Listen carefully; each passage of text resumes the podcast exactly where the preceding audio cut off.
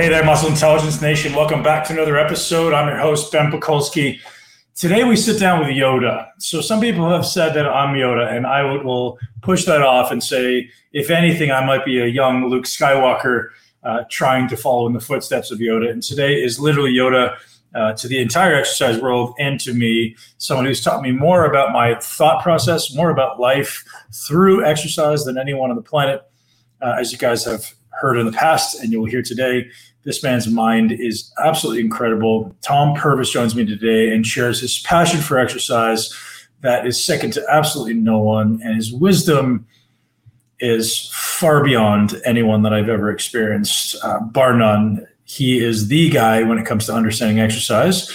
And I sit down with him in his gym in Oklahoma City and pick his brain about some interesting stuff that I think is very, very imperative uh, when it comes to exercise. So, understanding some of the process, particularly how breath and breathing mechanics can implicate movement and, and movement and movement success. We get into a lot of really interesting conversation around exercise and really how to start thinking about exercise in a different way. As I said, if you're interested in exercise at all, it's not complex.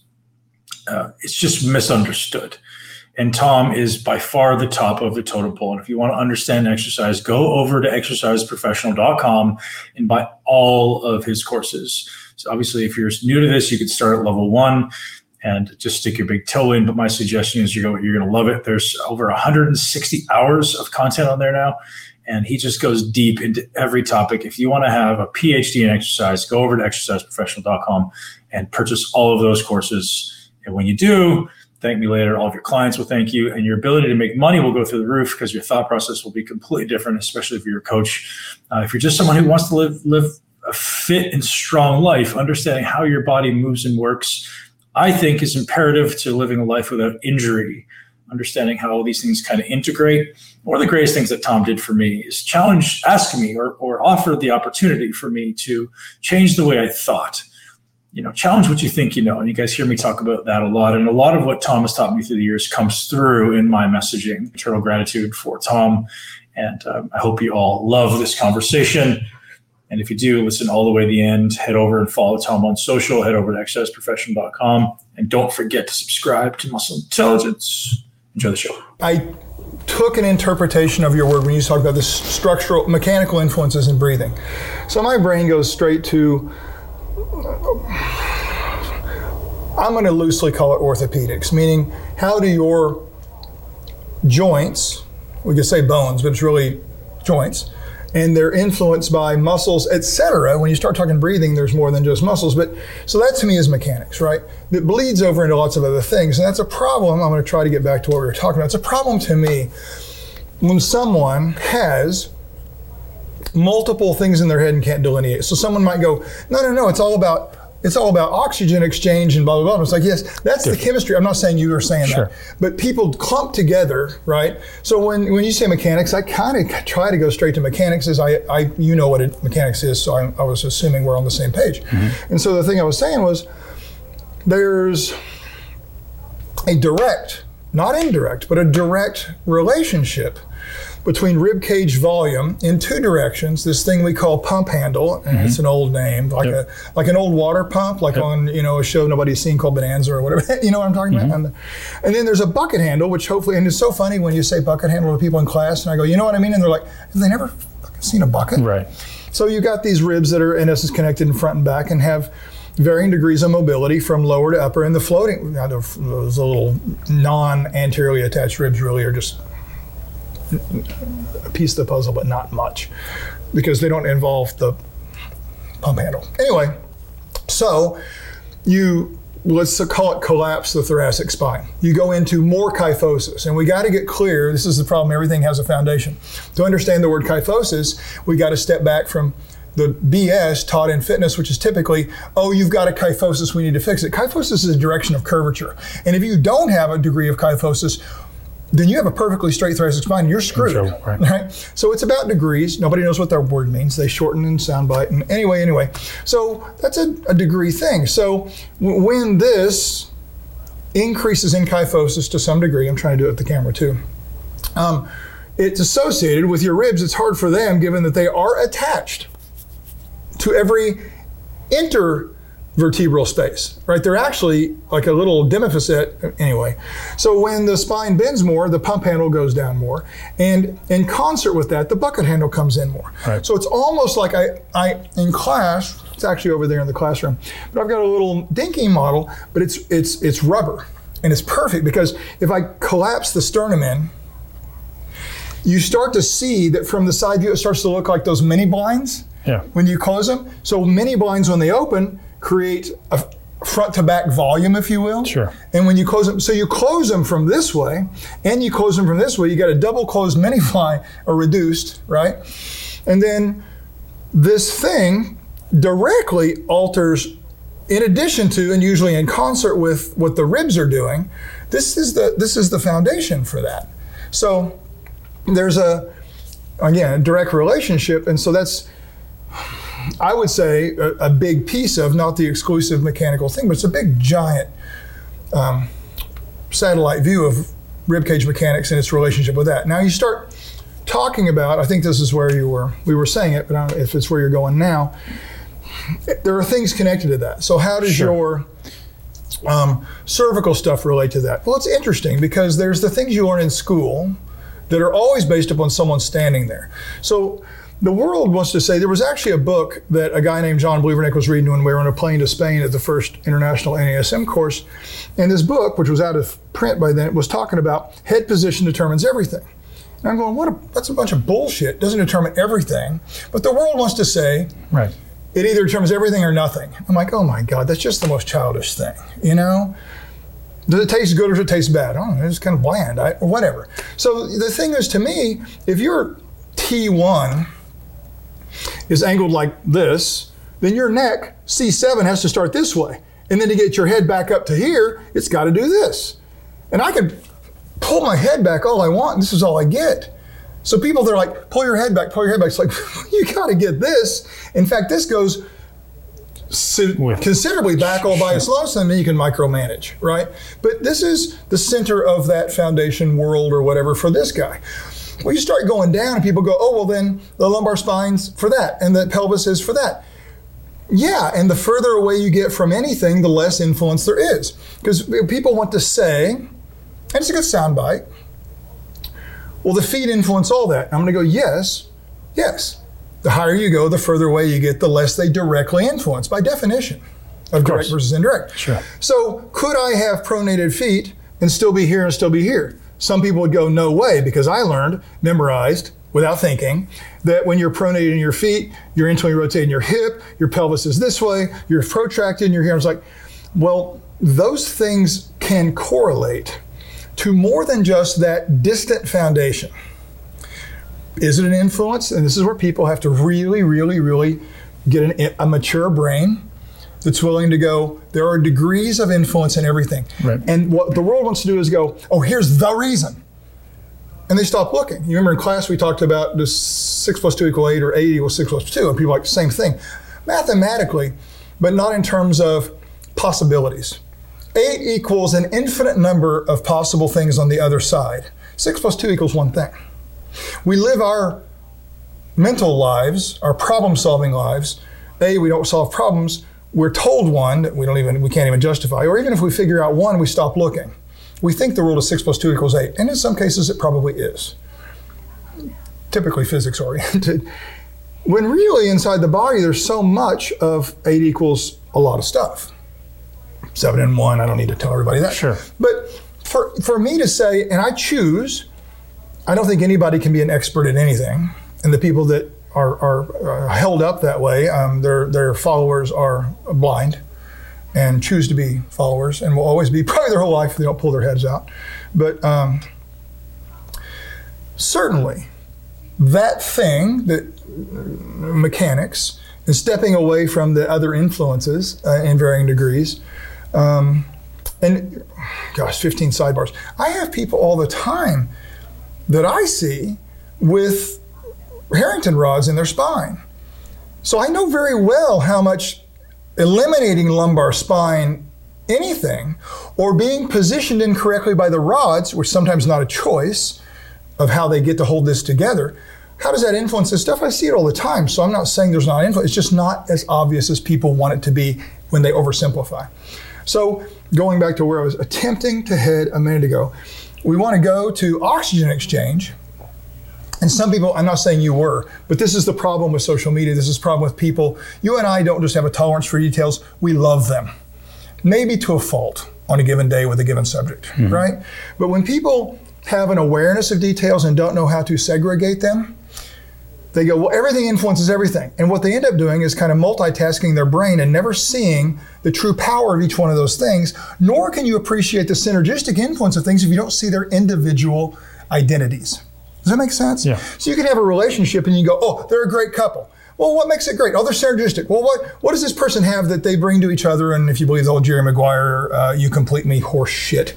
Um, two empty people, it's tough to fix each other. Sure. So that's probably another story. Probably. So, but this this this is a huge thing, and I see that in lots of places with people that appear to be bright, but are not yet mature in their organizational skills. And because of that, they never actually go, they think they're detailed, and their followers certainly do because they don't know a difference. They just like the guy or the girl man or woman. Don't get over it. Okay. In some places, they don't like pronouns anymore. There's no he's and she's. They got to get over it. There is a First Amendment, amendment thing, right? Yeah. Yeah. Yeah. So politically incorrect is in the Constitution. Here, okay. Okay. So, yeah, so delineating, you want to go into mechanics, and here's what people have historically done. Because I would go pretty deep into mechanics as best I could way back when, and people like, why are you doing all that? This stuff doesn't matter. Well, now it's funny on social media. People are attempting to draw arrows and everything and screwing it up severely. And they don't know why it matters, except I think I think it makes them cool or something. I don't know. But it's funny that there's more awareness of details. There's just very little correctness in the details. And you see it just as truthfully in people that have a master's or a PhD. Mm, PhD certainly because you the purpose of that is to get deeper and deeper into one thing. Um, if you go, I've got a master's, so I know all about that. It's like, I don't really see people with master's degree in exercise knowing much about the exercise. The exercise is rarely questioned because that's orthopedics, it's physics, right? And what they're studying is what does a mitochondria do to a marathon runner versus a powerlifter? And I'm sure. like, I can't build an exercise around that. I really don't give a shit. And you don't change the way you trained to affect mitochondria. That's just a fallout piece of the puzzle that someone found interesting. You don't change the mechanics of the way you train. Nor do you listen. If you don't change, I have yet to meet anybody that changes. I may have met one, I didn't know it, who actually goes, "I'm going to do a thousand reps because I need this for my mitochondria." Well, you don't because it's entirely possible that what you want is a very specific thing in your mitochondria that is powerlifting. That doesn't mean it's healthy, as Louie Simmons talks about. It's so brilliant. You know, mm-hmm. we lose a, when we start to diminish health, we start to diminish lots of stuff. That's a pretty cool thing. That's relatively new because uh, we went from general, generally good athletes. They were good at everything to wow, everything's super specific. So we got to train super specific. But then as that gets less and less healthy, we find that there's a shorter lifespan. There's actually a slight, moderate, sometimes big reduction in actual specific performance. So I'm kind of all over the map but it's really interesting that mechanics is hard to talk about. People, not you, blend too much into it instead of saying they're different, but coming back and putting it together. Sure. So your interest in ribcage mechanics was with a conversation over there with somebody else was going somewhere as its importance. Well, I, I think I, would like to explore its importance with relevance to um, shoulder mobility and shoulder position, and going into pelvic positioning and pelvic posi- pelvic mobility ultimately, right? So we get a lot of people, as you do, who evolve into lacking pelvic mobility, pelvic stability, and some people will, will myopically go it's feet, some people myopically go it's it's breathing, but it's usually one of those two that tends to be uh, attributed to being the cause. I've never seen anybody only had one of those things. Right, so it's both. So let, I'd like to explore how um, breathing mechanics is influencing pelvis. Um, so we, we can we can assume that uh, the rib cage is influencing the thoracic spine. We can assume the thoracic spine is influencing the lumbar spine. Lumbar spine, in some ways, influencing the pelvis. I'd like for you to take me down that path. So, is there a correlation there with between how my resting rib cage orientation exists and how that's influencing the orientation of the pelvis? Okay. So, it, a lot of people might use the soundbite that if if something uh, more specific. If your thoracic spine influences your rib cage, then absolutely without a doubt your rib cage influences your thoracic spine. In this mechanical case, that appears to be true. Plus, it seems to make sense. Now, sometimes what seems to make sense only seems that way because we don't see below the surface. but it appears to be true here. I would prefer that people not automatically make I think back we, and ex- forth we should explore that on video with me, by the way, because may, I may be the anomaly. I will look at it. I'll let you see Well, I'm not saying here's here's the, the problem, and this is what people do all the time with should you or should not you retract all this kind of stuff. They someone who has control of their body can interrupt anything. Sure. But they have to have access to the range of motion first. They have to be able to access extreme, a larger range of motion, right? Well, but not necessarily. If you had your rib cage, I'm going to use a term I hate, locked down. Some people would say, "Well, you're not going to be able to move your, move your thoracic spine." I would say. "Well, could we check? Right. Why are we trying to predict? Now, you might not move it as far as if it was different. moving, and sure. now we're back to the degrees thing. Sure. And so, and vice versa, right? This doesn't move, but I can still get some stuff, maybe. So that's that's a thing. Um, the big thing to me is your fa- your rib cage is, without a doubt, under no uncertain terms, the foundation for your scapula, and your scapula is no way around it. I don't think we could argue with it. The foundation for all the you know the rest of your upper extremity. So the way your glenoid's facing and all that stuff's a big deal. And this is a problem with posture. I don't see how they don't get it. Here's somebody's threat. Let's say it's ridiculous. What's elevation when you're here? It's forward. Mm-hmm. It's and this is actually a piece of retraction. But the world thinks everything the, world, the industry, the everything well elevation is up. Well, not if your attachment is over there. Right.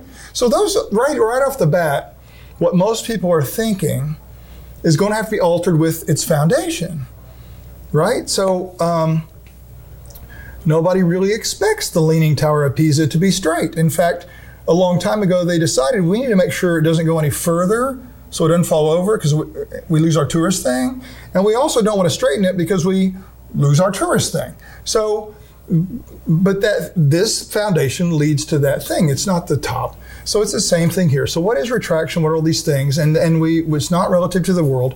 So without a doubt, there's some things that also less directly correlate.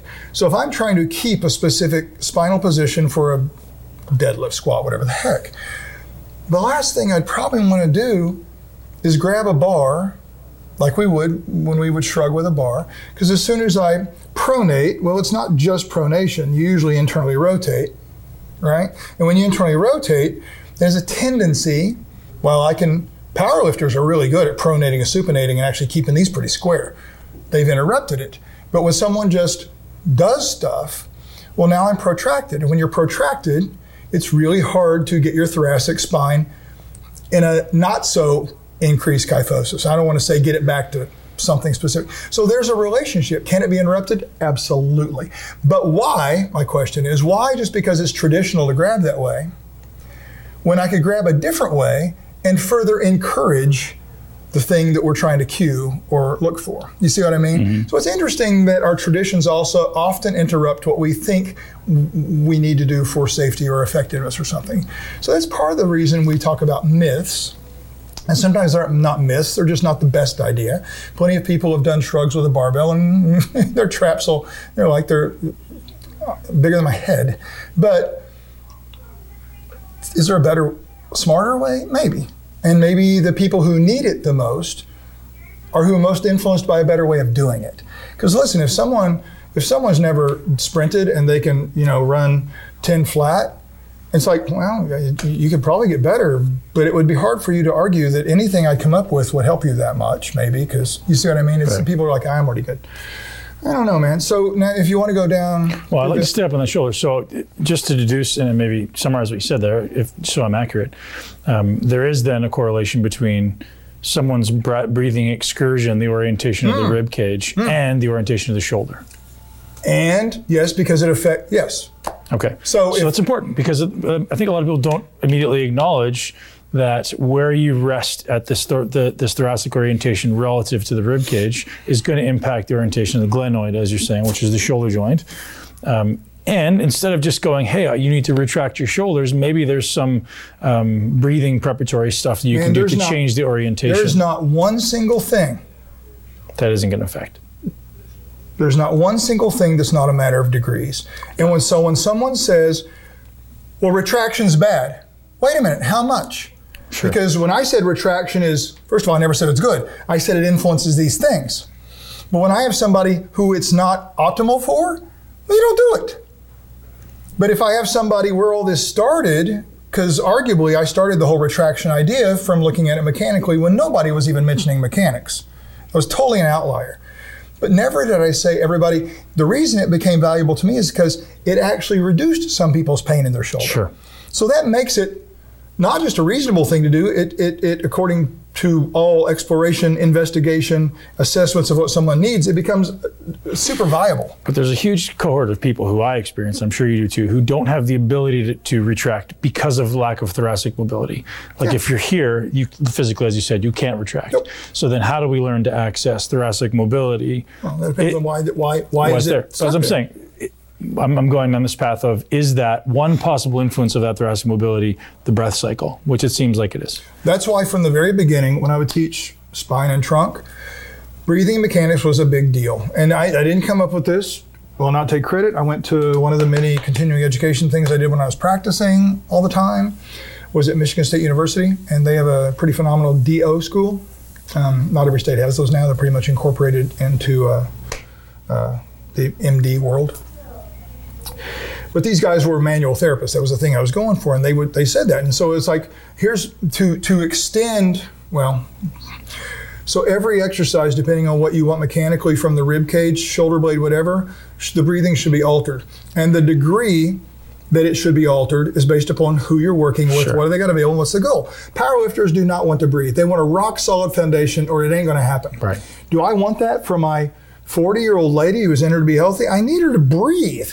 For all I know, she's got an aneurysm getting ready to go. Sure. So there's a totally, and for anybody out there to go, everybody, and the problem is if, even if the, even if doesn't someone doesn't say everybody should do something, if they don't say specifically who they're talking about, they've in essence said everybody. And anytime someone says something's for everybody in the exercise world, they are wrong.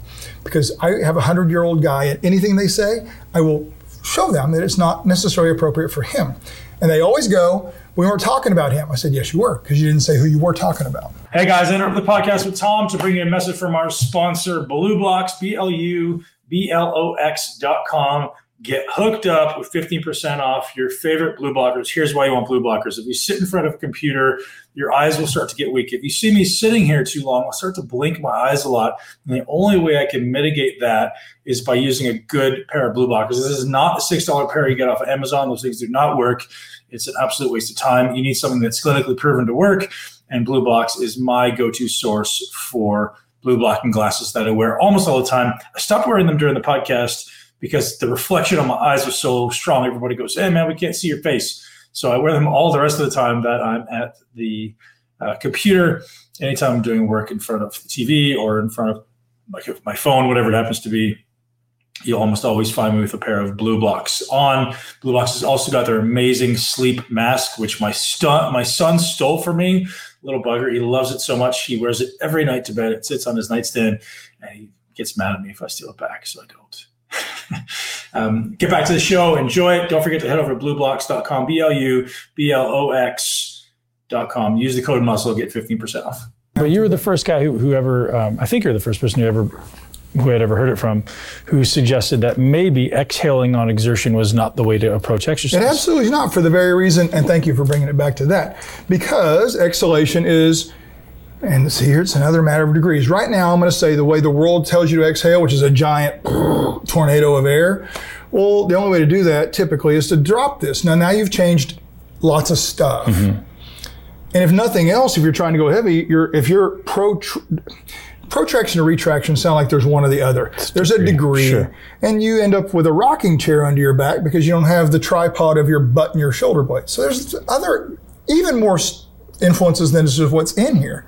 But so if I was doing something where I wanted to, I'm actually my goal is spinal extension concentrically. Why would I exhale? Mm-hmm. My breathing is completely counter to what I'm trying to accomplish. Powerlifters might not want to breathe, and someone might go, Well, that's not healthy. It's like, well, who the fuck said powerlifting was healthy?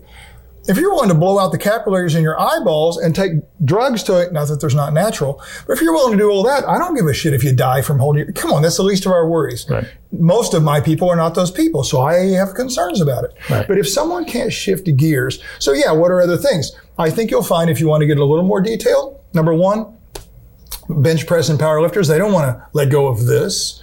But at the same time, if you're doing slow reps or lots of them, you probably aren't going to be able to hold your breath, but that's not powerlifting. So we're going to need to figure out something. And I used to play around with, with people, what if we reverse the breathing? Well, that's such a mind mess. It only takes a couple days. Taking shallow, more frequent, Yep. non-hyperventilating breaths, meaning as needed, not forced. Well, you don't move your rib cage much, and maybe not at all if they're pretty shallow. And you keep up with the requirements of whatever. So, golly, if we don't look at everything person by person, rep by rep, certainly week to week when there might change one way or the other, we don't know what we're. It's a mistake, right? Yeah. It's not professional. Well, you're saying look at everything, but I think I've probably met 10 people in my life who have a, a, a ch- a mental checklist of all the things you would have to go through. And I don't think breathing is typically one of them, right? No, no, no. And, but, but you know, they do know everything, Ben. So why would they have a checklist besides, you know, six plus two equals eight? Right. Well, so point being, I, I want to bring it to the attention of people who are listening to, to acknowledge that, yes, your big toe could influence your shoulder, but it may not be the only thing. Certainly breathing And it is. may be the furthest thing because Right. of how far away. But yeah, and there might be a cascade of events. Its influence might be over time because of it went to here, to here, to here, right?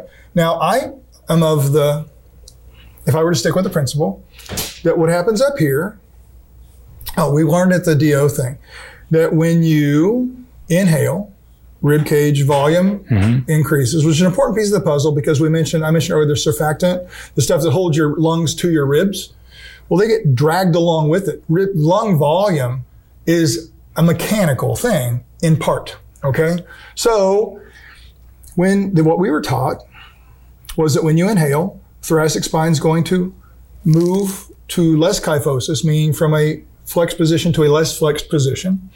And there's ultimately a total spine straightening. So what some people want to say is when you inhale, your spine extends. No, because your lumbar spine's actually moving to flexion to get straight, while your thoracic spine's actually, so they're opposites. But the thing is, your lumbar spine is not attached to your ribs. So there's, it, the, they're, now they might have said it and I missed it because it was new to me.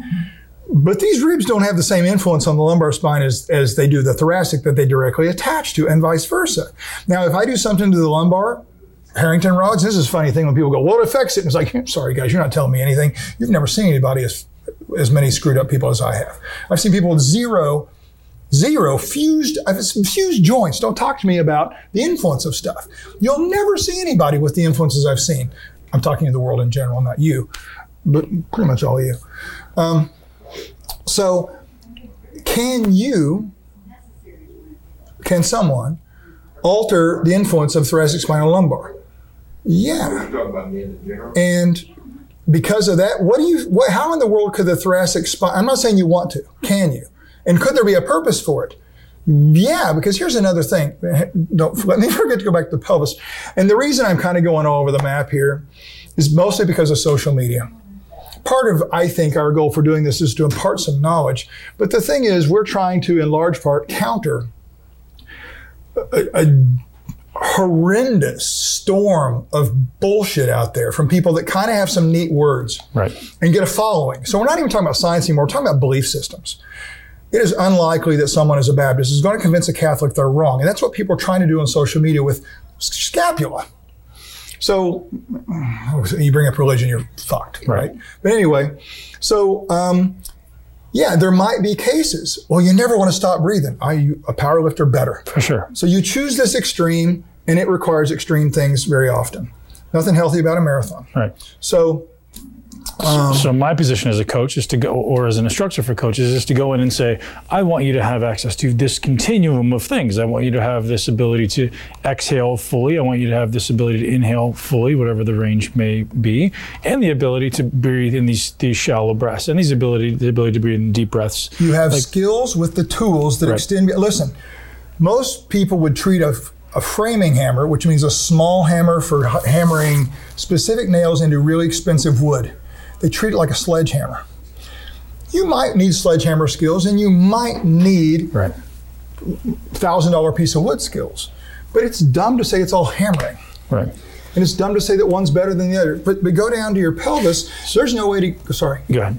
I was going to say, there's no way to influence your pelvis without going through your, if we're talking about thoracic and rib stuff affecting the pelvis, you got to get through the lumbar spine to do that. And the sacrum. now, as soon as I fuse that, that fusion has more influence on your pelvis than anything you do up here.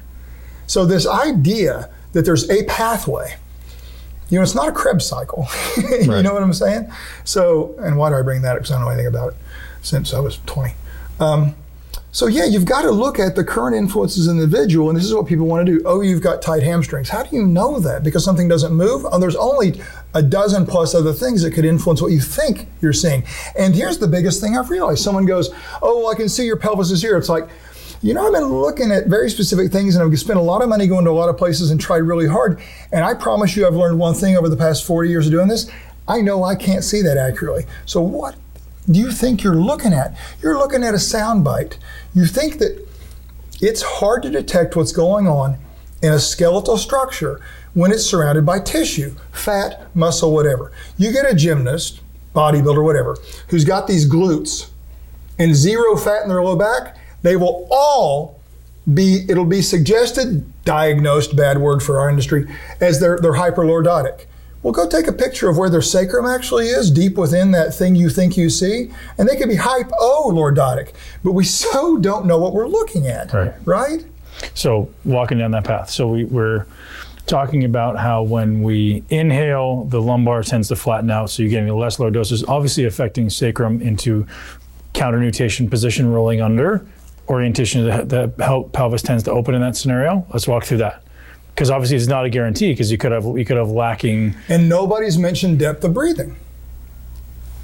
That's going to be, if there's an influence that you mentioned, sitting here with tidal volume doing nothing is unlikely to have a measurable, even with a Sure. micrometer, change. Now, you get somebody who was huffing and puffing for two and a half hours, or worse than that, one rep in powerlifting or 10 reps with a heavy squat or something. That's think about the coolness of that. So you just you're doing this thing, and if you breathe heavily between each rep because you're dying, that deep breath has a bigger influence on the pelvis you need as a foundation for a heavy squat. Of course. That's an interesting dichotomy of things going in opposite directions. You hmm. need the air.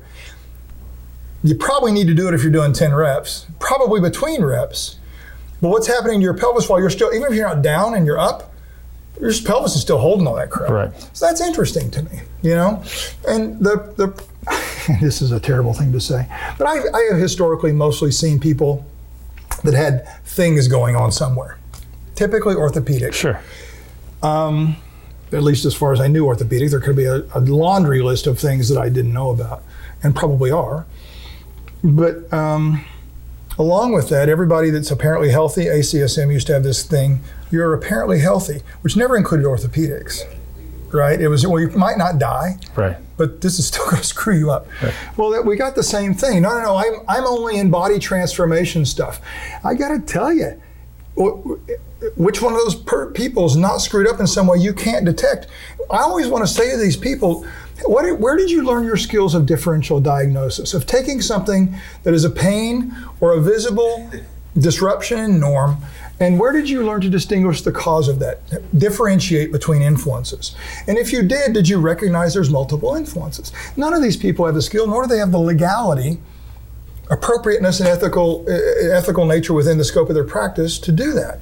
But the stuff you're talking about, the last time I tried to even look at those things was in the courses we were talking about. And the one thing I found was if I didn't do it every day, which I didn't because I'm working on an ACL over here and a shoulder over here, and when I stepped away from mostly spinal stuff, all those skills went out the window. And then you find along. So I, as much as I know more than most people that aren't medical healthcare manual practitioners out there, I suck at it. And I sucked then. That was one thing I found. I could sit there and do everything as best I could that I was supposed to do, laying down, standing up, and everybody can argue over which one's more important.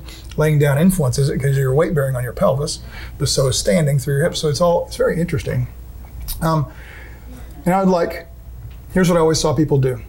So it's this, this, this. And I'd be like, go look again.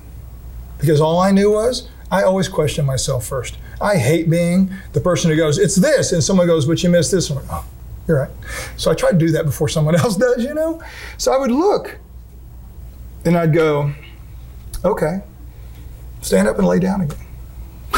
it's the opposite.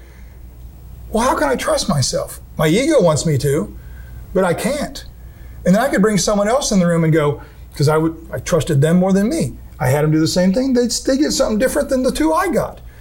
So I don't know what to do with that, except I believe it's a degree of overconfidence within practitioners that they think they see this stuff. So what, what, do time, we do? But at the same time, people that are good at it help. But I don't know if they're helping what they think they're helping. So let's talk about, you know, what I'll call access points. So I want to improve somebody's hip mobility.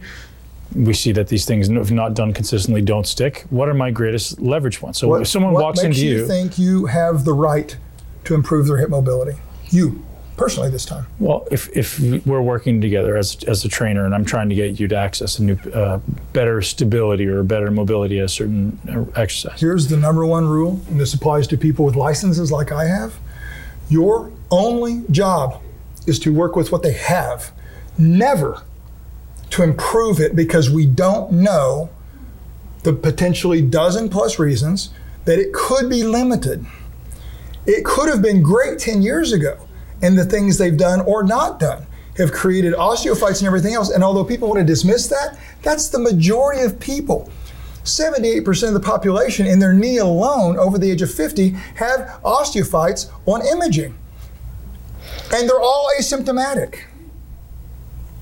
So e- e- even if it's some attempt to orchestrate their nervous system to make a change, there shouldn't be an attempt to improve somebody's here's, range of motion. Here's the rule. No, to improve the range of motion, here's your job. Work within, and here's, and the range of motion is the perfect place for this. Do you have to run faster than you can run in order to get to where you can run faster? It's not possible. Right. Do you have to lift more than you can lift in order to get to where you can lift more? And someone always goes, Yeah, I have someone help me. It's like, then you didn't lift it, did you? So the thing is, do you have to push for more range? And I'm not saying you're stretching, but you have to push people into more range to get more range? Absolutely not. In fact, in some, if not many cases, depending on age and joint, hip, shoulder specifically, spine, you're going to make it worse because force produces bone. Right. So that to me is unethical to have improving range as a goal unless you do it this way. I want to make, I can't improve your skeleton. There's not enough time before you die, right? All I can do is try to maintain what you've done for the past 30, 40 years. Could certainly make it worse as your hormones change and the skeleton wants to change anyway. So, contraction, and I use that as a collective term for the nervous system, both input and output from all the monitoring of it, the, the, the signals of it, improving your contractile ability which means quality, output, horsepower, excursion. If you improve that, you've created the opportunity to take advantage of whatever your joints have. If you do that conscientiously, strategically, prudently, pushing when you can push and backing off when you can't, and you can't improve, I'm not sure we should be trying because we work sure. within our scope. So I'm never trying to do anything except make a hip a better hip, and I have no attachment to what a book says range of motion is supposed to be. I have zero attachment sure. to symmetry, although you're perfectly symmetrical, and you've I'm made that clear one, to me yes. many times. The only one. Yes, but you know, chances are from the stuff you've done orthopedically, you're maybe not at the ankle, little only at the little, ankle, little left up. Actually, it's only my right big toe. Everything else is perfect. But as you said, that affects even the height of your ears. Sure. So I've extrapolated what yes, you yeah. yes. But so that's it's a really so, so here's here's where I go with this. As we age, and not that you and I are aging, but everyone else. Um, My kids are. There tends to be a progression toward uh, hypersympathetic arousal, right? Too much muscle tone, resting tone increases due to stress, due to uh, chemical stress, psychological stress, whatever. I can show you people the opposite, but okay. Who who are stressed and get less tone? Well, my 90 and 100. Sure, yeah, no, totally, I get it. For there's certain that's that's a, a, bell curve situation as well, where there's certainly people who have different genetic. But I'm just saying we got to be careful with. Well, so most people tend to get less mobile, and it appears that, that the people we've seen yeah. may Right. It's not a general population you, you may be dealing with. True. Well, a lot of it is. But anyways, a lot of people tend to um, lose mobility. And what would be your approach? Is it just staying within what they've got and assuming the nervous system is going to give you back because of tissue quality improvements? Sure. And water and all the stuff you like to talk about Sure. that I don't give a rat's ass about. I think vodka helps, but that's probably it only does. while the dosage Only- is exactly, appropriate. yeah. So, um, joint by jo- joint, there's varying degrees of what the world calls stability, which is a really tough word to talk about because are they talking about what muscles do? Are they talking about on a balance board? Are they talking about? Let's talk about that. No, it's Yeah. not yet. Yeah, okay. Okay. But so your hip has a different structural stability Sure. than your shoulder. Sure. Your shoulder is entirely dependent upon soft tissue. You want to keep your shoulder mobility, you need to keep that soft tissue because it is the key. If your shoulder becomes limited, glenohumeral, independent of its foundation and its influence. Mm-hmm. You with me? So yeah, if I want to reach back, I got to have some of this, and I got to have some of this, and I got to have some of this. But if we talk about that as a joint, the number one thing you've got is a keep the muscles doing what healthy muscles do, which is almost impossible across a lifetime because you've done stuff with them or you haven't. Either way, we end up in trouble. And the other thing is, um, I got to tell you, shoulder replacements are just monstrously popular, and the reduction in range is the muscle stuff. There's a correlation, obviously, between muscles and the health of the joint. But when one starts to go, the other starts to go and you end up with this cascade of of now um, um, synergistically screwing up each other thing, right? But but until the joint gets screwed up, it's muscular health, and man, what a terrible soundbite to say, because what does that mean? Oh, it does mean water, but it is primarily the nervous system, right? And another thing we have to, and you know from your experiences with another um, methodology and practice that's out there, that um, very often it seems that in some people that are neurologically healthy, meaning haven't had a stroke or everything, and if Right. people think that's too many words, this is how you become accurate, is to clarify Sure. that when some things aren't working well, other things tighten up to protect. And one of the biggest mistakes is where blind stretching messes up is you can negotiate freedom within that tissue that the you know the world thinks everything is lack of uh, length, too Right. much, too much time. But if that was protective, that's kind of like saying, well, that cast is annoying, and I don't care that you broke your arm yesterday, but let's get rid of that. It's the same. Maybe it's a fair analogy. Right. So, wow, but isn't that just the same thing as neurologically influenced muscle health? It is. And it's perfect. That annoying thing is good for you. Now, if you want to get rid of the annoyance, you probably ought to fill in the hole rather than taking away the safety thing barrier. You see what I'm talking about? So I don't. It's it's a tough conversation for anybody. Um, people like to watch stuff and go, "Oh yeah," and they actually don't hear and the nuances that we're saying about man there's a lot of ifs that's the most important message to me in anything i say more than the details but I just want to i feel that disclaimer is always important but it's a tough yeah so range of motion is valuable i'm going to say something to, range of motion outside of a practitioner and sometimes even within practitioners that are blind about it range of motion should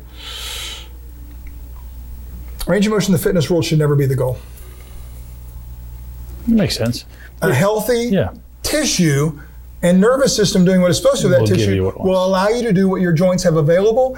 And if we don't respect joints, we're going to go right back to the same problem of shutting down the nervous system. Sure, and that makes sense. And I think to extrapolate that a little bit from my understanding is you want to maintain what you've got by by going to where you are capable of going, and maybe then your nervous system allows you some greater muscle tissue quality. yeah, It, or will take you up to, to the, the expanse of what your structure says. right. But so if you you, get- don't go there, you don't spend time there, you don't challenge it there, it doesn't get better. And let's go to that because there's a, a trainer on the nonsense going, well, you need to do your flies all the way down. If you don't use it, you'll lose it.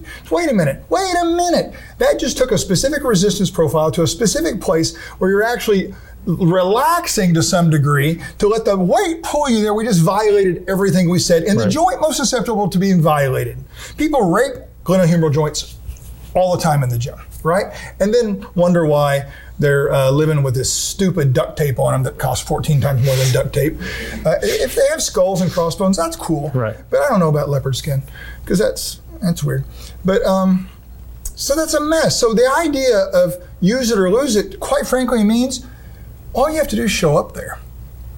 Sure. With And control not and, and not smash that's, it. That's active, right? What have I got? What have I got? And not not this stupid robotic looking stuff. We talk about in class exercise specific active range of motion. Mm-hmm. Because when I come back here, I've got a two joint influence that changes things compared to here. Well, which one do you want to do? Uh, do I have to choose? Really? What kind of childish game is this? How about both? And how about this is not the same as this, with even more motion? And maybe this is different. Maybe it's worse than somebody. But it's really, that's why someone asked me one time, and it was a really brilliant question. Sometimes the questions where people go, oh, he's going to unleash on that dude. But it was a brilliant question. He goes, and, and he had been here for, you know, when we had Science 1 and Science 2. And, and he was like, so what do you do? And I went, that's a really good question because it hasn't become obvious to anybody yet what I would do. And I don't know what I'd do for someone because I have to have them here. Anything predetermined in my world is not mastery. It's like trying to decide a fight before you start fighting. Sure. Not that I know anything about that crap, but it seems unreasonable to do that. Okay? So, or decide the whatever. Um, and I thought, here's what I try to do. And I thought about this with my partial paraplegic guy. I try to make his foot a better foot. And then I try to get him to be better with the foot he has. So while the functional world has taken over physical therapy in large part, as it certainly has fitness, they want to train my, my guy to walk. I do too. But also, if I can get a better foot in a couple weeks, that's going to make walking different. Now, why? And that walking is compensation for his foot. That's not foot improvement. It's the job. The body's job is to get a- around his limitation. Right. I would like to reduce it, and you can't do them both at the same time. You can do them in the same session, the same lifetime, or whatever, but not the same activities. Because one is motor learning, and the other one's trying to improve horsepower, neurological control, internal function, if you will. Work on the motor, drive the car. So your wheels are out of alignment. When you drive the car, aren't you going to compensate for that? You're just going to go off the road all the time? Well, let's go deeper into that. all right. The car? Yeah, well, yeah. So ultimately, motor control, as as compared to you know, that would be your analogy for physical therapy? You're giving them more motor control. They, they, I can't, you know, I shouldn't say they. I shouldn't generalize because there's a giant It's a- it's a huge- yeah. but it's leaned a certain way in response to Right. people like Gary Gray, et cetera, who have demeaned, if not made satanic, the idea of I need to look at your foot to make your foot better. They're going to often say you need to walk to get better at walking, and I'm going, that's just literally like driving my car to try to get the alignment better. I need to compensate for my car that wants to go off the road, but I better be driving to the place to work on the alignment. Okay. Right? And so, So I, how does that start?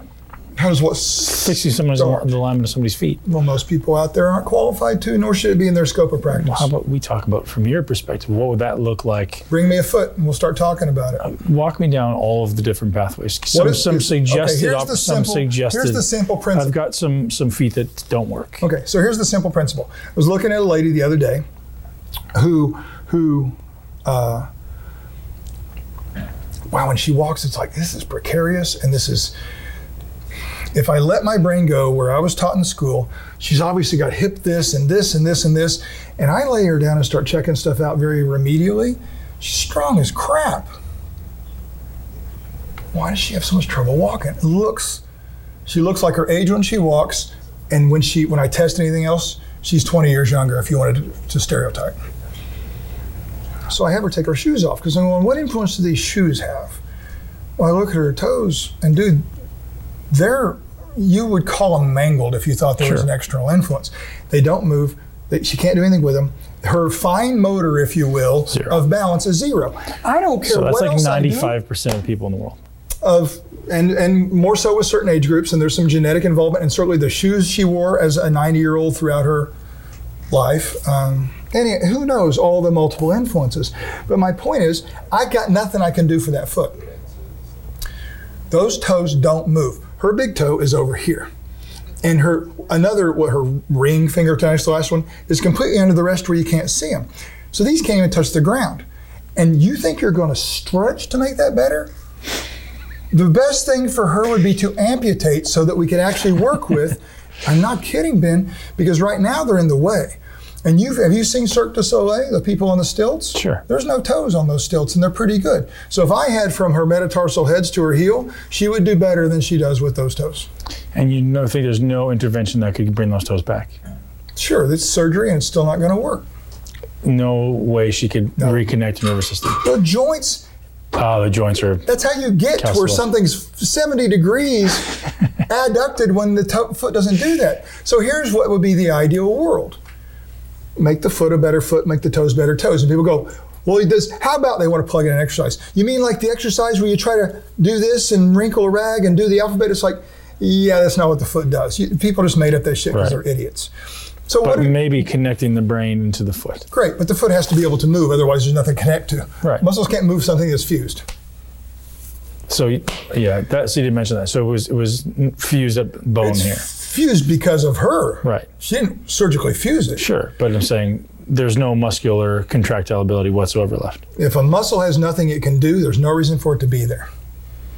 So, right? I mean, Yeah. if I if I fuse your knee, and I've had people with fused Sure. knees, Muscles your quad can't possibly. Your rectus can still do some hip stuff, but you're done with that guy. Right. Will it still be there? Yeah, comatose people they have some remnants of muscles there, but you got to look pretty deep to find them. Hmm. So, um, if I had, I would take someone's foot, and depending upon, I have a limited scope of practice with that. Um, somebody else might have much greater influence in that via the, or the practice they become skilled at. You go to a podiatrist, they have a different set of skills. They are basically orthopedic surgeons, so they will look at sometimes how do we put plastic underneath you to help or how do we do surgery to help independent of what's going to happen up here sometimes so there's everybody does what they they do they do what their skill set is required to see and rarely beyond that but well, here's the goal I would like to take a foot that was unencumbered by joint stuff or whatever and make the foot a better foot. And what that means is, what do toes do? Well, they do some of this stuff and they do some of this stuff. And people are like, oh, but what are the exercises for that? This and this. On a machine, obviously not. Dumb question, but people would ask that about something in here. Could I use that? The tools are not the question right now. What they I've got to go where they are, and if they can't move it, one of the first things I want to know that these people are not typically qualified to do is can they not move it because the joints have ended or because their ability ended? So I'm curious with a skill of infield and other stuff, wait, it'll move further. There's nothing in the way. Well, because they do have some ability to contract and they do not seem to have structural barriers, I'm thinking we got a chance here. And so that's just one perspective, but that's my thing is walking on something that doesn't work will get you better at not using it, getting around it. Right. And that's the world talks about compensation, but they turn around and talk about you got to do the thing to get better at it. Those are completely 180 So degrees. would you get somebody like that off their feet, or like, hey, I don't, I don't want you to walk until we can fix this, or would you, would you try to have? She plays golf, Ben. I'm saying, would you, would you advise her to minimize the amount of? I'm just no, not going to get better. Not going to get worse. But what if it is going to get okay? What if so, someone does have that mobility? They could change it. Should they still just keep it on their, their daily routine, or should they focus on some ways of, of inter, in, intervening with exercise have that have- isn't walking? I, I know person you by this person. answer, but I'd have to have the person. Yeah. And it might, it very likely would change from day one to day two. And by the Sure. way, I'm not going to really know anything. There's no, anybody's got a canned assessment. And well, our first time was an assessment. Well, then you missed about most of the assessment that occurs because the oh, assessment is I, over time I'm going to find out what they can do through a variety of different things in the in the in the in the satellite view to a zoomed in view. But then along the way, as we tried things, the trying of those things tells me to some degree, wow, it seemed to help. Well, that was an assessment. Got it. The assessment prior to intervention and intervention without constant, Constant. assessment, those are just stupid, childish things. Right. So switching gears a little bit, you have this really great video on exerciseprofessional.com um, about explaining forces, and I'd love for just start going down that path just a little bit. I don't want to take too much time, but so most people in exercise world, and I've heard this sound but a billion times, and it probably pains you to hear it, but force equals mass times acceleration. People see force as the only thing going on in exercise. We know there is forces, but people don't understand forces. I'd love for you to just start uh, explaining force, torque, what forces are being applied in the body. We can go down the path of shear because I know you've got some really interesting insight, insights there. And this is more like, assuming this is um, this is kind of a, a, an entry level for people at a low level of, of personal training. People who don't get forces because ultimately we know all exercises is forces. But love to have Wow. you explain that. I think back to questions I've had in order to attempt to explain some of that so that it applies to maybe somebody who would have similar questions. Force equals mass times acceleration is a correct answer if I said what is force. The problem is this is not physics class. That doesn't in any way make it applicable. And I, as far as I can tell, people that take biomechanics as one of the classes in their exercise science degree that have heard things we're going to talk about like torque, I don't find them seeing them in the gym. I don't find them manipulating those things in the gym. And I'm going to say a biased statement that I can justify, but I have to also eventually go back and say why I say it. Exercise is nothing about force. The- What is your nervous system trying to do? One thing. Move. There's a great thing on TED where this guy says, What's the purpose of the brain? And people go to remember Move. stuff, to do all this stuff. Complex movement. complex movement. Yep. So if if I disconnect any of your Botox, disconnect any of your ability to deal with generate force, I interrupt your ability to do lots of stuff. So while the nervous system, and this is what people don't get, well, he oversimplifies. It's like, no, wait a minute. I get the vastness and the importance of all this stuff, but if you really wanted to go to what it's for, an engine in your car is really not just to suck up gas. It's not just to make exhaust. Your electrical system in your car is not just to have battery 12 volts passing through it. It's to service things, to bring in information nowadays from tire pressure to whatever, right? As well as to regulate things depending upon how everything's computerized in your mm-hmm. car. Those things have one purpose to make the car move. Fast, slow, better, accurate, whatever. What type of car? Is it a lawnmower? Whatever. But so that's an oversimplification of something that is a crazy thing from what it was. Sure. So the body's the same thing. I'm going to say it's all about force, but the problem is as soon as we say that, it's important for people to get it, which we're not going to do here, to understand force besides the equation. And part of the problem, there's a couple of sound bites out there that I address on that thing, like for every force, there's an equal and opposite. Obviously not true because otherwise, if it's always equal and opposite, you don't move. Right. So there's a little thing we got to talk about.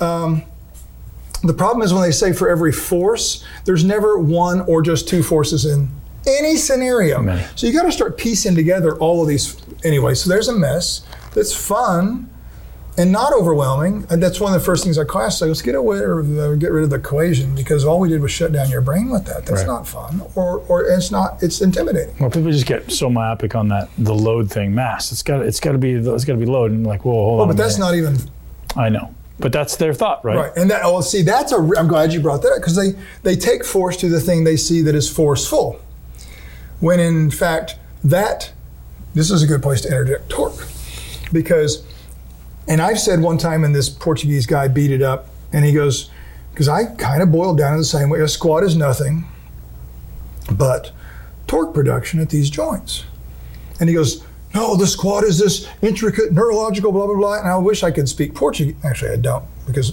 I couldn't. I want to go, dude. That whole intricate yada yada yada two paragraphs you said. What's that do? Why is it there?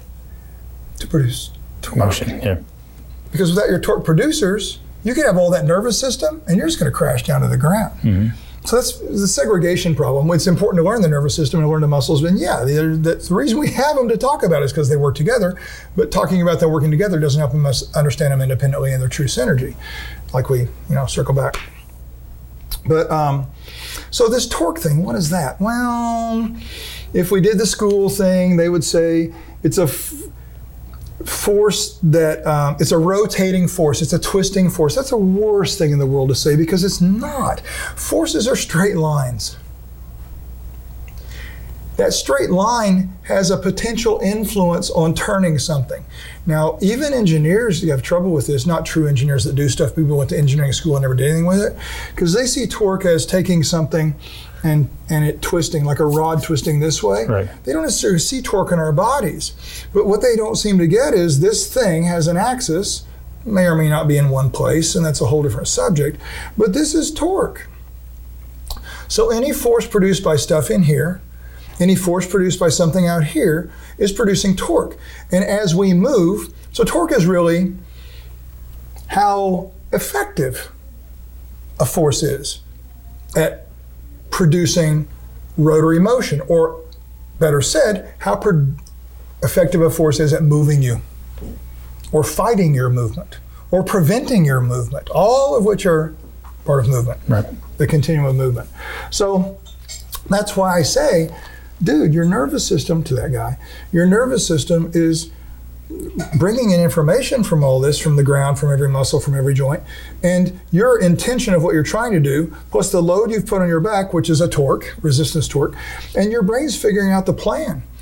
And motor learning, skill, is it figuring out getting better at it. And even step away from skill for a minute. You know, uh, Jacques and the idea of potentiation, where it's like, and to me, a warm up, warm, fine, get warm, who cares? But a hot pack can't warm you up. What warming up really is to me at a local level, which has, it occurs there, independent of motor learning. Your brain throws a whole bunch of stuff, muscle, contraction, motor units, at a problem. And then in a relatively, hopefully, short period of time, it goes, wow, we covered, we, was a little overkill. So we're gonna take some of these guys back because we got this covered with three guys, whatever, random number. You know what I'm talking about? And then it's like, well, those guys are fatiguing, so what do we do? It might it might kind of do a shotgun approach again. It's like, eh, we didn't really need all those reinforcements. We're gonna take some. So it's this constant this, probably at a hundredth of a second Sure. or whatever the heck, inside of there. That is this dealing with this locally while trying to orchestrate all of it. So it's like a truly a conductor in a symphony. He's going, dude, you got to stop sucking at that tuba, or we need more cowbell. Somebody's going to get that right. We, and and then somebody goes, uh, one one cowbell's enough, and then but what is it? We, we got to put that with everybody else for it to matter.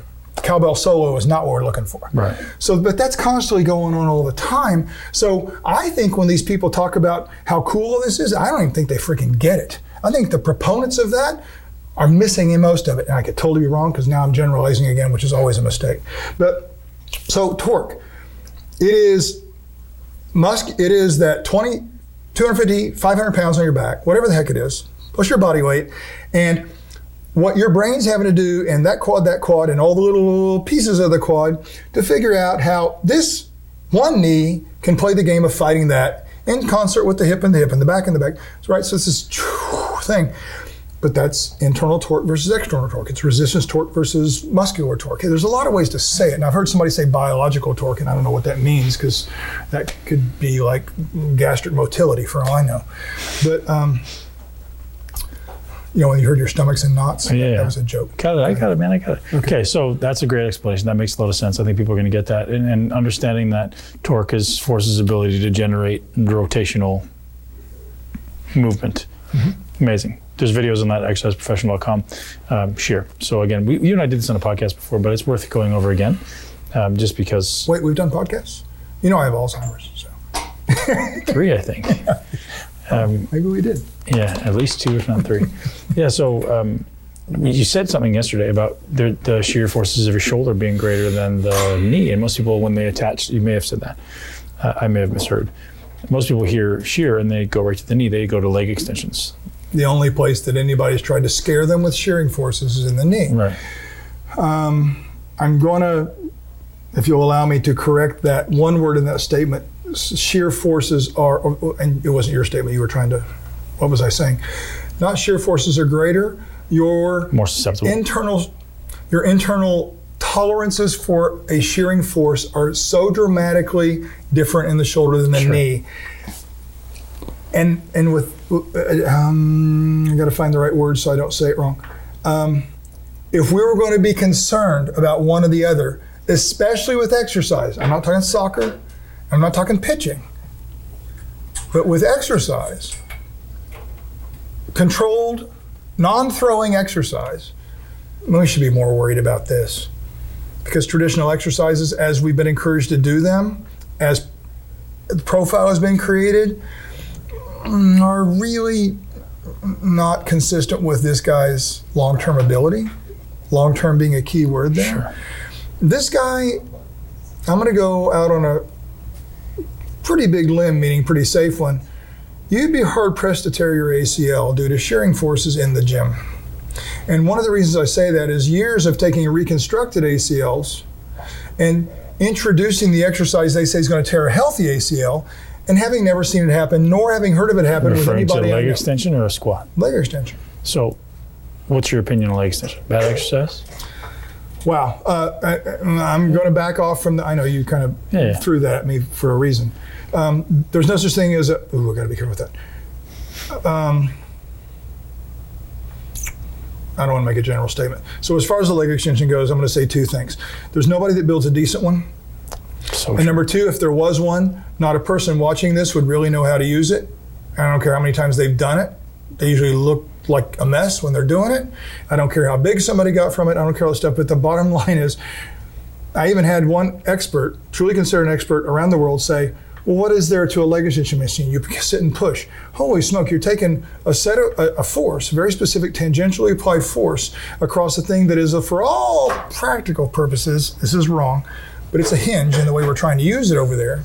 Key in the way we're trying to use it the machine or the knee? the machine the knee is and and so the way we apply that force is hugely different and then start adding in positions places regions of arthritis or whatever this thing becomes a the most minute change, most important. How do I put seat back? Oh, it looks good. How do you? Oh, I can't straighten your legs, so your hamstrings are tight. Um, lay the seat back. There's just all these giant. We spend two hours talking about it. We don't even get close to covering it all, Right. And that's beyond most people's attention to detail. So, is it a good used for the right person, for the right goal, at the right point in their progression, appropriate for their tolerances, appropriate for how they can do it today? Doing, not doing it some way when they shouldn't, and and upping the ante when they should. It's a great tool, as is a sledgehammer. You say that there's nobody watching that can do it correctly. What is what is correctly? Is it is Well, it like the I setup? two- is it the resistance profile? Is it the execution? What are the what are the what are the pieces? Well, I just went through a really long list of all the pieces. walk through them again. Like I understand. The, let's do it again. Like I want you to walk through. So Let's go with design. the design of me, the, of the exercise or the design of the thing- equipment. Well, I'm going to design the exercise, and as soon as you choose equipment, how's that not a piece of the puzzle? Right. So we, we can we can automatically assume that every piece of leg extension out there is a piece of crap And for the most the question becomes if you have one, Right. it what would be a do? mistake to say, well, Tom said he didn't say anything about a specific brand, but he said they're all pieces of shit. But it doesn't mean you shouldn't use it. if you know How to- what you're looking for, Right. and that is not and never will be a video thing. Right. It is a give me your person and let's figure this out kind of thing. Right. And it might change tomorrow or the next day. Not that we're going to do it two days in a row. What but you get makes a my leg extension bad? nothing? Well, you just said that the ones A out there. poorly made one? Yeah. Oh, well, there's stuff like axial alignment relative to the pad. Do you even have the opportunity to position a person? Axial alignment can also be vertical distance from the plane of the pad, which doesn't mean straight up, but it means relative to the plane, which there's some reason they're usually angled. Plane of the seat pad. Yeah, yeah. And then that has to do with the thickness of your tissue, muscle or fat, calf, thigh, all that stuff. And that's not a deal breaker, but it's an issue. And then are, are they so abducted because of tissue? And then the bigger thing is what I'm going to call thigh position this way. Internal external rotation. Yeah, which is Yeah. really a hip thing to your point Yeah. right there you're making. And what opportunities do we have to change that? Do we always need to change it? Is it a matter of degrees? All these things are true, but part of what it is is I can go, well, I can't get you exactly where I want it. Somebody else, it's going to really bug them when I'm there. So if someone can get into a position where their knee is actually working like a hinge in alignment with the hinge of the machine, then it's not necessarily a bad exercise as Yeah. far as bef- before we move. That's that's not even that's just the first part. sure. Yeah. Movement is a whole. suck as an exercise because of profile. So okay, And that, that's good though. That's good though because I mean, for most people, if you have the requisite mobility, which should be the objective, uh, internal rotation, uh, adduction, if you can And access those positions, This, the, the, the ability to hold those things because Right. what a trainer often does is go good and then they start counting and all that stuff fell apart Oh, yeah, totally. there's no purpose in it if we can't right? So if they can, that's good. So then, so that means if you can fit with your leg extension, that means the leg extension at least checks one box. and i got to tell you somebody that goes got it as soon as you say got it you don't because you've already missed things because you think you got it Right. And I have learned to this day, I will put somebody on there and based upon what they bring to the table, I'm like, oh wow, I learned something about how to do. You know of the stupid things I learned? Stupid, brilliant, stupid. Meaning stupid because I'm like, why didn't I see this 30 years ago? So you got these people, and they maybe struggle to turn in. And someone out there is going to be like, oh, because they don't have hip, hip rotation. No, I don't know about their hip. I'm just saying they can't turn in. What are the other influences? Always the question what am I missing? And you know what I started noticing when they sit down and they've got pants on or whatever, or skin, and there's their friction on the pad. And when they turn, that friction is resistance to keeping it there. If I actually just grabbed their pants and pulled it in like this, they could stay there all day long. If I eliminated the resistance to internal rotate, it's a dumb little thing, and people are going to start writing that. I'll do that on everybody. It's not an everybody thing. Right. It's a when you everything's a when you need it thing. Yeah. Um, so the check one box, we can get our we can get our knee joint in alignment here. We can get our spine in neutral position, so the hips are going to be relatively stable. Then we're looking at resistance profile, and we know most. I mean, some machines are decent. Some machines they're not great, but some machines are decent. Yep. So um, that's And great. more so for one person than another, even maybe. Sure. Yeah, yeah, there you go. Um, so then checking the box of uh, execution. which is a progressive thing. So, in, in terms of delivery, also. So where and where do you want to start? Just because this is where people want to start, is that the best place to start? That's the greatest patellofemoral forces there, and that doesn't mean good or bad. But even if I get you all set up, I might find that based on your patellofemoral structure that I can't see from the outside, we're going to get off of this thing anyway. Even if I had the best machine in existence, because the structural influences, right? Maybe I want to start out here. Some I I've got to the options. The list is is is infinitely long, but you learn to triage what matters most right now, right? You can't just worry about everything at one time, but that's still this idea of full range of motion. How does it apply to that? What's the resistance profile? And a resistance profile is very different from a strength profile because a strength profile is what you offer. It's it is for the exercise we're talking about and many others. It is your internal torque projection and how it can't not change as you move because your internal torque effectiveness, your moment arms are changing, plus your ability to generate contraction is changing in, in a healthy or non healthy muscle. It's changing differently, probably. So it is supposed to change. And people go, oh, I'm weaker here. I got to work on that. You can try, but you're not going to change moment arms, and that's 50% of the influence. So it's a it's a tough thing for people to to get to put in perspective because everybody thinks if something's weaker here than stronger here, they don't get that that's the way it's built. Sometimes they're like, oh, I can fix every. You know what I'm talking about? Yeah. And there can be deficits too. So that's a So that's the thing. And then I, I'm going to subscribe to, as a general rule, and every general rule I have, I've found places where it's, I will abort. But I think it makes the most sense to have an appropriate l- torque of resistance commensurate with your changing strength generating capabilities. Now, realize that people like you that have gotten big um, have gotten big without that. So I can't promise anybody what that's going to do, but we spend all this time trying to make a diet consistent with the body and trying to make all this stuff consistent for not just a body, but your body. What, why would we leave that on the table? So that's exactly where I wanted to go with this. So you've spent years developing equipment or, or modifying your equipment to um, most appropriately match, I'll say this, to designing exercise for the last rep. I want to talk about that and we'll end there. Well, that's the answer. that's what I do. Yeah. So you're but- saying why or why? what? Why? Um, okay, so um, fatigue is an interesting thing, and most people will never really recognize where within a range they fatigue because they're so sloppy. So when they're moving, they just get generally tired. Their cheating can no longer move it for them, and I don't give a crap if somebody cheats. It doesn't. This is the thing that's important. When people start going, want to argue with me about something, I'm like, you know, you got to understand, I'm really not codependent. I don't give a rat's ass what you do. I care more about what you do for a client because I think there's an ethics and a responsibility because you've accepted a role and you think you're a badass and it's not that easy. You know what I mean? But I really don't care what people do because that's up to them. It doesn't affect me at all. Just don't train my mom, my dad, or my kids.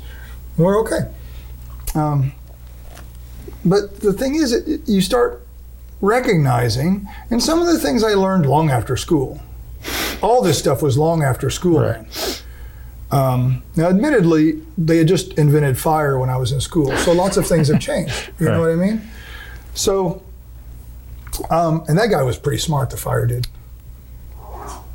Just saying.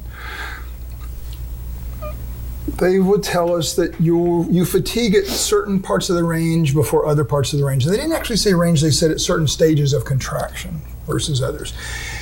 And they, you would commonly hear among the people that talked about it, which was not commonly talked about, that the more shortened the contraction will fatigue earlier in the excursion, which most people never notice because they're doing this to get around that. Um, so, you know, I'm like, wow, when you when you actually allow, when you start searching for where that happens instead of avoiding it, there appears to be some truth to that almost across the board. And then you find out there's reasons why it didn't appear to happen in other things when it maybe did. But I also came to see that so much that it was a long time, a decade plus later, where I went, wait a minute, wait a minute. Depending upon what we're talking about here, it occurs on the same rep at the other end, at the lengthened end. Right. Well, when you start thinking about mechanics, those two things very often have in common a significant reduction in moment arm compared to other points in the range. Sure. Is that a piece of the puzzle? Mm, I think I could go along, and I've tried to explain in class why it might be. Um, certainly, moment arms don't get tired. it's just a mechanical measurement. It's, a, it's a linear measurement. But you know, there's also things that we think we know about sarcomeres, contraction, shortening and lengthening within a sarcomere. Got to be careful with all. All the original studies on that were with fibers taken out of the body, so they don't apply. And there's even books now saying they don't apply because we can't lengthen something that far in the body. And if we did, you wouldn't be able to move because we're mm-hmm. taking it beyond blah, blah, blah, blah. That's a fun discussion that went from length tension as not only being only 50% of the story to not even being 50% of the story because it doesn't hold true in everything to the same degree of influence. Right. So there's a variety of reasons. And interesting things is when I adopted a certain philosophy, um, offered to me as, as in part of an interview, uh, informal interview, years ago, when he was talking about having worked with somebody who was majorly influential in our machine world, exercise world in general, and lots of stuff. I'm not going to mention his name because people are like, oh, well, instantly, I don't like that idea, right? Um, I was like, okay, I've got some decent testing equipment, isokinetic stuff that you can't use with motion for reasons we talked about. You stop moving, it stops reading. So you can use isometric and you find stuff. But for all my testing of that stuff, I didn't find it to be entirely directly useful and applicable and, and, and exact for exercise. And the thing that showed up was your fresh rep. I want to say first. And your last rep, which I can't actually say because I don't know how fatigued you get. So I'm going to go your first, your fresh rep and your failed rep are, are, are commonly very different in a pretty predictable manner. So when I started saying, okay, I'm going to take this secondhand philosophy this guy told me the other guy's dead, and I would have loved to meet that guy. He's just eclectic and genius and hated people, which is I have a kinship, you know. so um, start trying to build equipment to match this idea that when you fail at one point in the range, you fail at the whole. You can't do it anywhere else. Now, the thing that that guy seemed to miss, although I didn't get to interview the original guy, there's a time component. How long do you spend on each throughout the excursion?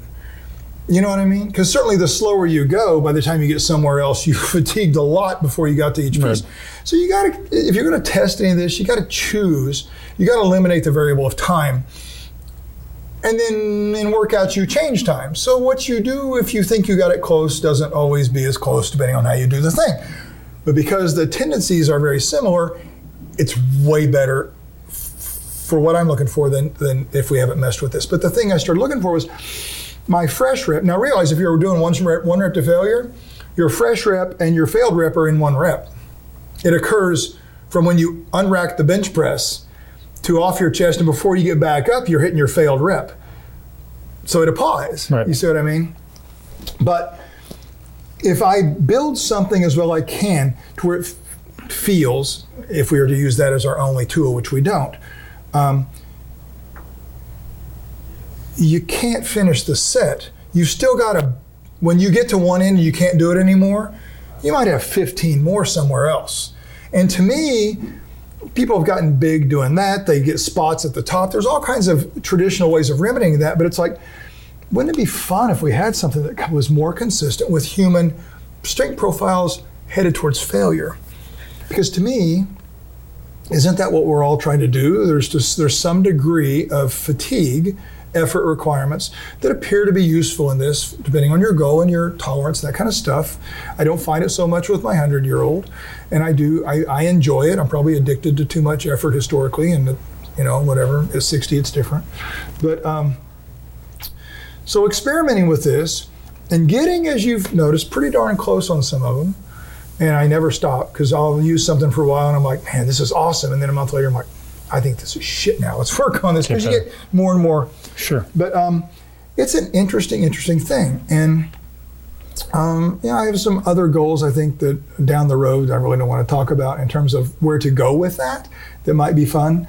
But I've learned more about strength profiles by trying to match them and failing right. than any version of testing I have available. Match them with designing exercise, with manipulating the machines you have. And it's I have this blessing, this serendipitous thing that happened in my life where I decided I'm kind of one of these guys where it's like, right, I can buy that, I can build that. You know what I mean? So, and when I was 19, I taught myself how to weld because I wanted a squat rack at my house. And um, I usually overbuild stuff, so. Um, and I overweld stuff is where I'm going with that. It rarely fell apart. Plus, I would make it structurally sound so that yada yada yada. But along the way, you start getting braver than just putting some sticks together with holes in it, and you start thinking, what can we do to this? And I love trying simple ways as prototypes, and simple ways because other people might be able to do them if they have similar equipment. But at the end, more recently, I've been like, let's just cut the crap out of this thing and see what we can do with it. Cut frames apart, cut slice cams, do it. You know, and, and people need to know it's not all about the cam. The cam is one small, small, moderately influential way of doing this. Most people don't see that. There's companies out there that say we're going to manipulate the cam position and we alter this thing. And it's hard for me to believe that they've really, as a company, missed the other four, five, six, seven, eight places that are making the cam where it's supposed to be harder, not harder. Right. And I explained that to someone yesterday, and uh, I didn't know when I first looked at well, it. The, but the marketing tool is do this. But what's funny is you can just measure it. Object. It's not me saying that. We've we've, we've measured stuff, yeah. and it's like it doesn't seem to do that. Right. You know? So anyway, it's a fun thing, and that's you know it'd be nice if someday this was uh, reasonable to to provide to people who cared and who got it. I don't ever, I never pretend to participate in anything that the masses should enjoy or right. even understand. Well, I'll tell you, the subjective experience is exponentially different. Like your ability to take one set so much further and feel it in the right place, and and almost like overcome that natural tendency to just with every other machine you fail in some place and you feel like you kind of had some more in the tank. But these ones are just like I just keep going and going and going, and when I'm done, I'm done. Like I couldn't even budget. That, that, uh, that it takes is a near exponential attention to not trying to get out from under the challenge. Mm. And our brains want so desperately to make things easy. And the harder it seems to get due to fatigue or whatever the heck, we want to bail fast. And to get to a point in the range where it's like your brain says, yeah, you're good, don't worry about it, or you're good, and to actually suck it up and get through it, that's what makes this experience really, really like holy. But but I think that's only possible when you have a resistance profile that's effectively designed. There. Yeah. But that's that's part of the thing is now you've got a new place to suck it up through. Right. There's a learning curve there and a desire, right? First. Well, I think you, we have this learned tendency of like I just simply can't do it, so I stop and I go back the other direction. That seems to be the case with everybody. Well, we talk about and back stuff's a great place because those profiles are exactly backwards from. Wow, I never noticed that before. From that's fun. Yeah. So from the body, but we've all we've been happy with it forever. We've all done it. It's just the way it is. But where where I, I think I'm trying to go with that relative to what you said, I, I've years ago I started thinking of when I started doing this myself. Wow, when I got on one that I could intellectually think of as better, I had to open up a whole new file. And what I mean by that is, well, you've been doing pull downs forever or rows forever with cable. You got this thing in your head of con- a conditioned thing of here's what those are supposed to feel like, based partially on your execution, partially on its design, meaning its profile or whatever the heck. And so you come to think that's what it's supposed to feel like, and that's good and that's right. And if I was to offer you something that was, first of all, you only see it as different. You have to trust me that it is in some ways, in some context, better. Um, I can't promise you'll get bigger or anything else, but um, and you're going to do it with the same old file, and you might, well, it sucks. I'm like, okay, we got to keep that file. Don't ever get rid of them, but we got to open up a whole new thing, and you got to be willing to abort and and start from scratch now, because of someone being in tune with their body, it should be a short learning curve. But this is that's the key to this is the willingness to to not think that everything you've experienced and the files created are the best way. Because people intellectually go, no, no, no, I'm always trying to learn, I'm always whatever. But I don't see that in action. And I don't see that in the commitment of their intellect. So that's a, that is probably for most people why they'll never really experience this because they can't. Uh, there was a guy at your gym, a, a good guy, and really good. I, he was excited, you know, about talking and let's look at this machine. I wasn't thrilled with the machine for its profile and even its handles and stuff kind of were in his way for his this. But when you start playing with it, he's like, oh, cool. And he, he seemed to be a cool kid because he could take things and run with them. So I was like, yeah, I'd probably get some webbing and try this. And he's like, oh, over the gym looking for webbing. And, you know, and oh, I, and it was great. But then his execution, although from across the gym and from everywhere else, people would go, he's got great form, right? But I'm like, for what he said he wanted out of this, for what he couldn't feel before and wanted to feel, his goal, not yours or yours or yours, it was going to require a new file. It was going to require not getting back here, and he was, wasn't even popping it that much. He was back here and skimming it. Never really got there. Instead of slowing down and making what he wanted thought he wanted to feel, produce it. And you saw his eyeballs go like this. Now, the machine, as we messed with it, gave us the opportunity for that. But in the end, the exercise is only marginally the design, and the rest is the intention and the execution.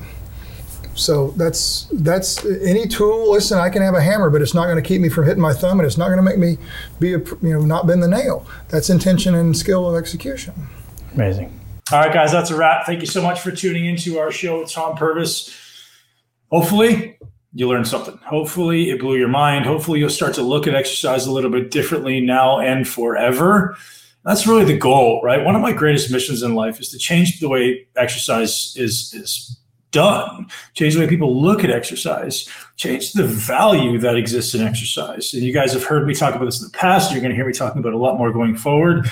How to turn exercise into a mindful experience, experience that increases consciousness and ultimately allows you to become virtuous right? We want to become a virtuous human being. what does that mean? Well, I want to develop virtues. I want to develop discipline. I want to develop character. I want to develop resilience and persistence and all these incredible, desirable virtues. And every one of them exists in exercise. And the prerequisite to all of this is first, you got to become mindful. You got to become present. You can't change something if you're not present. So the first and most vital step in the process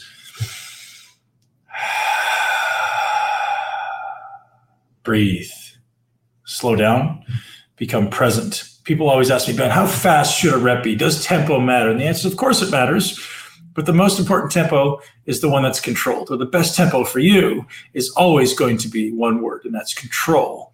Slow down, control what you're doing. Make sure the muscle you're actually training is the thing doing the work. It's not just, hey, I'm just lifting this thing. I'm trying to complete three sets of eight, which is a complete waste of your time, I believe. I mean, for if you're a beginner off the couch, awesome, good for you, man. Go do it. Three sets of eight is better than nothing. But if you're someone who actually wants to optimize, which I know you do, you got to focus. You got to slow down. You got to aim to challenge a muscle, and then look then where your psycho, your your psyche wants to get out of hard work, where you want to kind of mm, that's hard. I'm going to stop that, or maybe I went mindless for a second and the set stopped, and the next time you get in, there, you go no, I'm going to get back in here. I'm going to go a little bit further in order to go to the deepest depths of your soul, whether that be because of hard work or because of deep focus.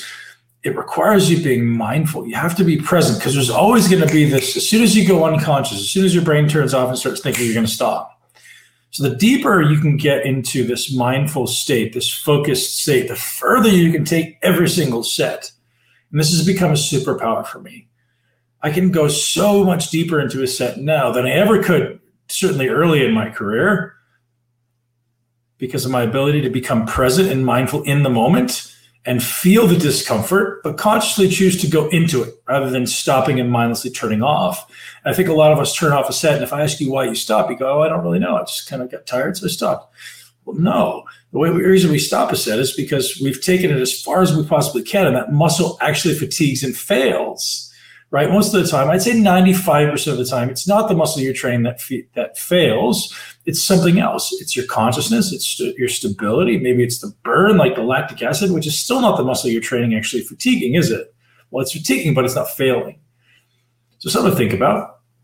And uh, again, I digress. I hope you guys have enjoyed this podcast. I hope you're enjoying the Muscle Intelligence mission and the message to ultimately help you live your greatest life in a body you love. And now shifting into how to use exercise to become a hero, how to become the most virtuous version of yourself. I'm so excited to continue to communicate with you guys through this platform. As you guys see, I kind of don't use social media as much as most people do because it's just also curated and um, manipulated. It's, it's a challenge for me to not be able to communicate directly with what I want.